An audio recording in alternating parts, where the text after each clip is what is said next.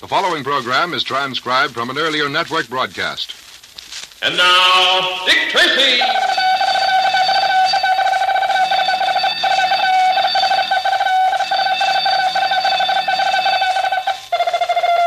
This is Dick Tracy on the case of the deadly tip off. Stand by for action. Let's go, men.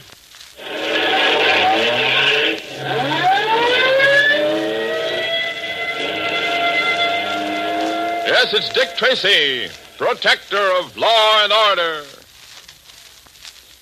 Do you Tracy fans know what botany is? Well, it's the science dealing with plants and plant life. Uh, you may wonder why people bother studying about plants. You may wonder what possible use that information may have. Well, for one thing, it results in better food for you to eat. Just one example would be the development of oranges that give more juice. And if you give the subject more thought, you'll probably find other commercial uses for botany, uses in producing trees that supply certain types of wood or in new species of flowers. So you see, there are definite practical uses for the science of botany. Well, here's proof that botanists themselves are respected in the world of science. Asa Gray, whose 137th birthday anniversary is observed today, started out as a doctor. I mean, he received a degree as Doctor of Medicine when he was 21. But soon after, he became interested in botany. And during his lifetime, he became a leading authority on the subject.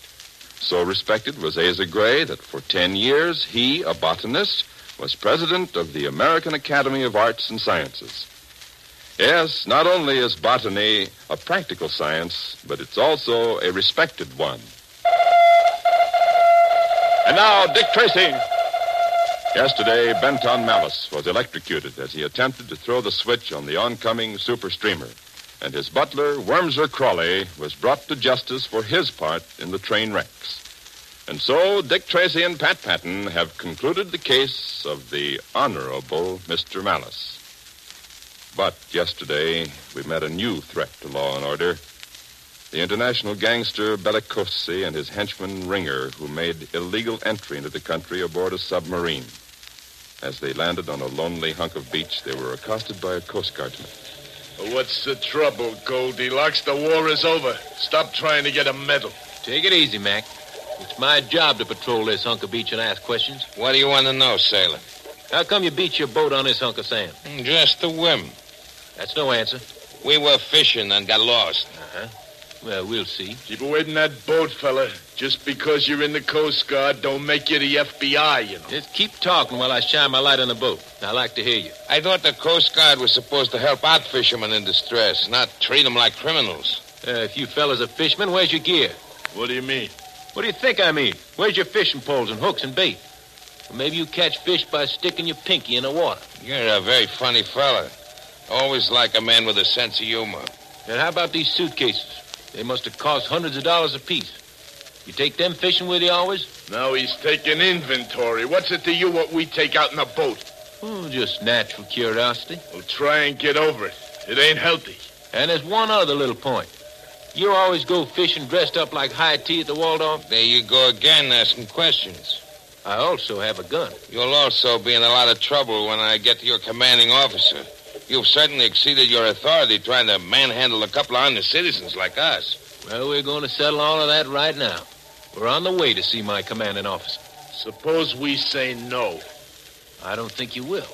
But if necessary, I can put you under arrest. Now get the bags out of the boat. The commander might be interested in seeing them. Carry them yourself. You know, the more you guys talk, the more I think there's something fishy about you. And I don't mean with fins. What about the boat? Now, we'll haul her up the beach a bit. The tide's going up. Later, I'll have some of the fellas take it down to the station. I doubt it. Get the bags, Ringer. Okay, boss. Hey, shine your light over here, will you, sailor? There's water in the bottom of the boat. Anything at all to keep you happy. Hey, you, stay where you are. I wasn't going no place. Uh, sure, I know. But nevertheless, I had the funny feeling that you were trying to get behind me. Yeah, that's funny. What's funny? I thought I heard a car stop. There's a little dirt road over the dunes, but I never heard any traffic on it this time of night. I didn't hear nothing. Might have been a Coast Guard jeep. There's no one due anything. I tell you, you're off your rock. I didn't hear nothing. Hey, stop waving that light around. I can't see what I'm doing. Come on, come on. Hurry it up with those suitcases. Take it easy, Sally. You're not at Grand Central Station. These things are heavy. Ah, full of fish, huh? No, the little one's full of plutonium. We're going to build atom bombs. Very funny. What's in the others? The crown jewels. George, give them to me to keep till the wedding blows over. You know, for your sake, I hope the commander thinks you're funnier than I do. Oh, he'll love us. Come on, get that stuff out of there. We got a long hike down the beach. All right. One, two, three, and four. Hey, am I supposed to carry them all? That's between you and this fat guy you call a boss. You heard the sailor say it was a long walk. Pick 'em up. Now, wait a minute. I, I don't think I can handle them all. You'll carry them or get fractured. You better start fracturing, boss. Come on, will you hurry up? Both of you pick up the bags. We're moving out of here. No, we're not. Hey, I'm not kidding around with you two any longer. You're so right. In fact, you won't be kidding around with nobody no more. Take a look at an old friend of mine who's standing right behind you. You don't think I'm sucker enough to fall for that old gag, do you? I always believe in giving the guy a sporting chance. See, in a way, you're right about us. We don't belong in this country. We just come ashore from a submarine. Hey, what's your pitch now? I don't get it. No, Pitch, I'm on the level. We've just smuggled some valuable goods ashore. And I might modestly say that the most valuable is a fellow named Bellicosi. That's me. Hey, maybe you're not kidding. Get your hands up. Sure. Put your hands up, Ringer. All right. You know, I could get a big promotion. Sure, but you forget about the guy behind you. He's got a Tommy gun. He's here to meet me and shoot you. Come on now, start walking or I'll be the one to do the shooting. You're a fool. You refuse good advice. You may fire when ready, Ryder. That's enough, Ryder. He's got his promotion. Boy, was I glad to see you. This guy had us over a barrel. You were late, Ryder. Everything could have been ruined. Listen, Belicosi, when I got the wireless message from the sub, I come right here. I got a flat tire down the road about five miles. And we got into the United States Coast Guard. Hey, what are we going to do with the Admiral here? Take him back to the submarine and tell Verminelli I want him buried at sea. With honors? I'm not particular, but tell Verminelli to include about 300 pounds of shot. I don't want this body around where somebody can see it. Okay, boss, I'll do it. Hey, that, that was a good act we put on over carrying the bags, huh? Stalling so that Ryder here could get in a position for a shot. It wasn't just an act. You'd have carried the bags or else.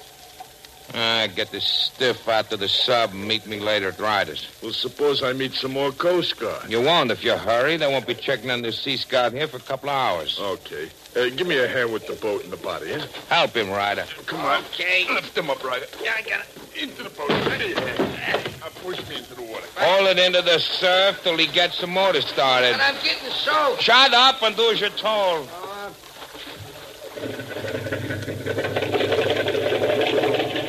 All right, Ryder, pick up the bags and we'll get to the car. something I gotta tell you first. Some news come over the radio tonight. No, kid, that's a surprise. I thought they'd given the thing up as impractical. I'm not making gigs. You remember Slim Chance, the radio commentator? Sure, I remember him. He was one of the jerks responsible for getting me deported. Well, tonight he was on the air, coast to coast. So what? So he says something about an unconfirmed rumor about you getting yourself smuggled back into the States on a submarine what belongs to your international organization. What? Ah, You're crazy. How could he know? All I did tonight was listen to a radio broadcast. Beyond that, I don't know nothing. Who could have tipped him off? I gotta know. Couldn't have been Harry. Who else did I tell? Chimp. Nah. Hey, how about your old girl? Yeah, that could be the one. I sent her word how I was coming.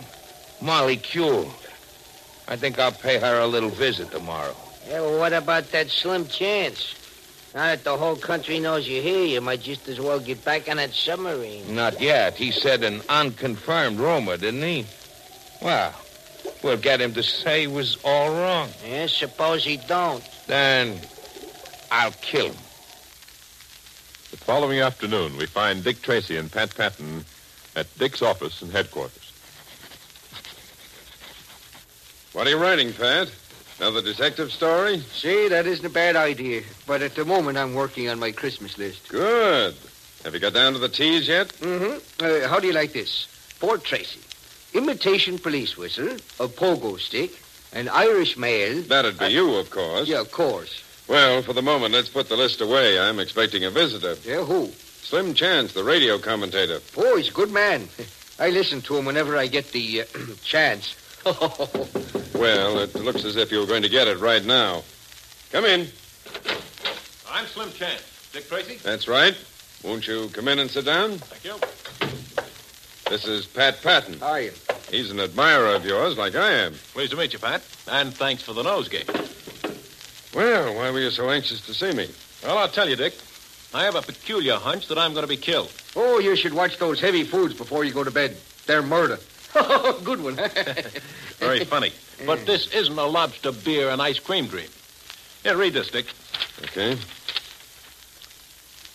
Bella Cosi is still abroad and intends to stay there. Make the retraction on your next broadcast.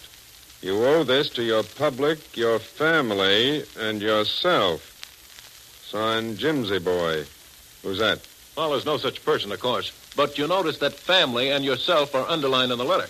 Yes, I see. And I take that as a threat against my life and maybe my loved ones. Oh, I think you may be taking things a little too seriously.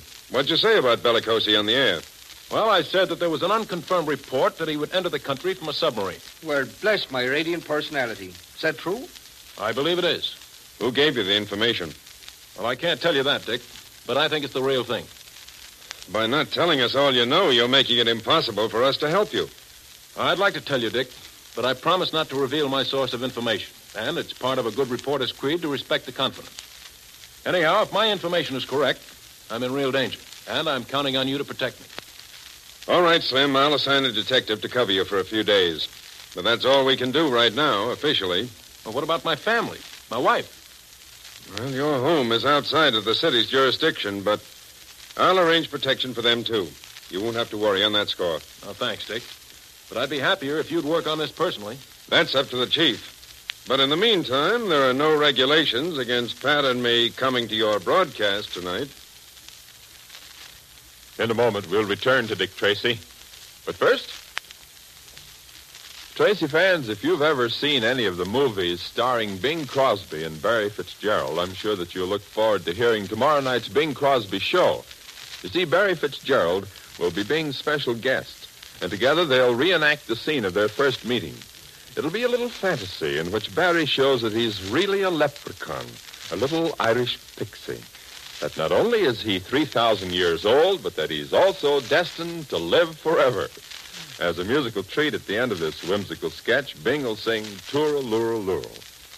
Also on the musical side of the show, in addition to several other Crosby songs, young Metropolitan Opera soprano Dorothy Kirsten will sing Romany Life from Victor Herbert's popular operetta The Fortune Teller. And in encore, she'll blend her voice with Bing's in another Victor Herbert favorite, Indian Summer. Yes, for delightful comedy and wonderful music, be sure not to miss tomorrow night's Bing Crosby Show, guest starring Barry Fitzgerald and Dorothy Kirsten. Remember the exact time for the Bing Crosby Show? It's on the air over most of these same ABC stations tomorrow night at 10 in the East and 9 o'clock everywhere else. And now back to Dick Tracy. Turn the radio on, Ringer. I don't want to miss Slim Chance tonight. Wha- what's he going to say? He's going to tell a breathless America that I'm not here. But Slim Chance is going to say no such thing. And Bella Cosi has sworn to kill him if he doesn't make the retraction. Better be sure to tune in tomorrow for The Adventures of Dick Tracy. Produced by Charles Powers and heard overseas through the Armed Forces Radio Service. This is George Gunn speaking. The various countries of the world may have a difficult time understanding each other's customs, but there's one thing every nation understands about another music. I'm talking, of course, about a country's great music. The kind the Boston Symphony Orchestra presents in its weekly Tuesday night concerts. This famous orchestra plays the music of all lands, the works of composers in America or Great Britain, in France, Germany, Russia, Poland, Italy, Norway, to name just a few. Music has always played an important role in portraying the national life and culture of a nation. Don't miss the Boston Symphony Orchestra broadcast tonight. This program was transcribed. This is ABC, the American Broadcasting Company.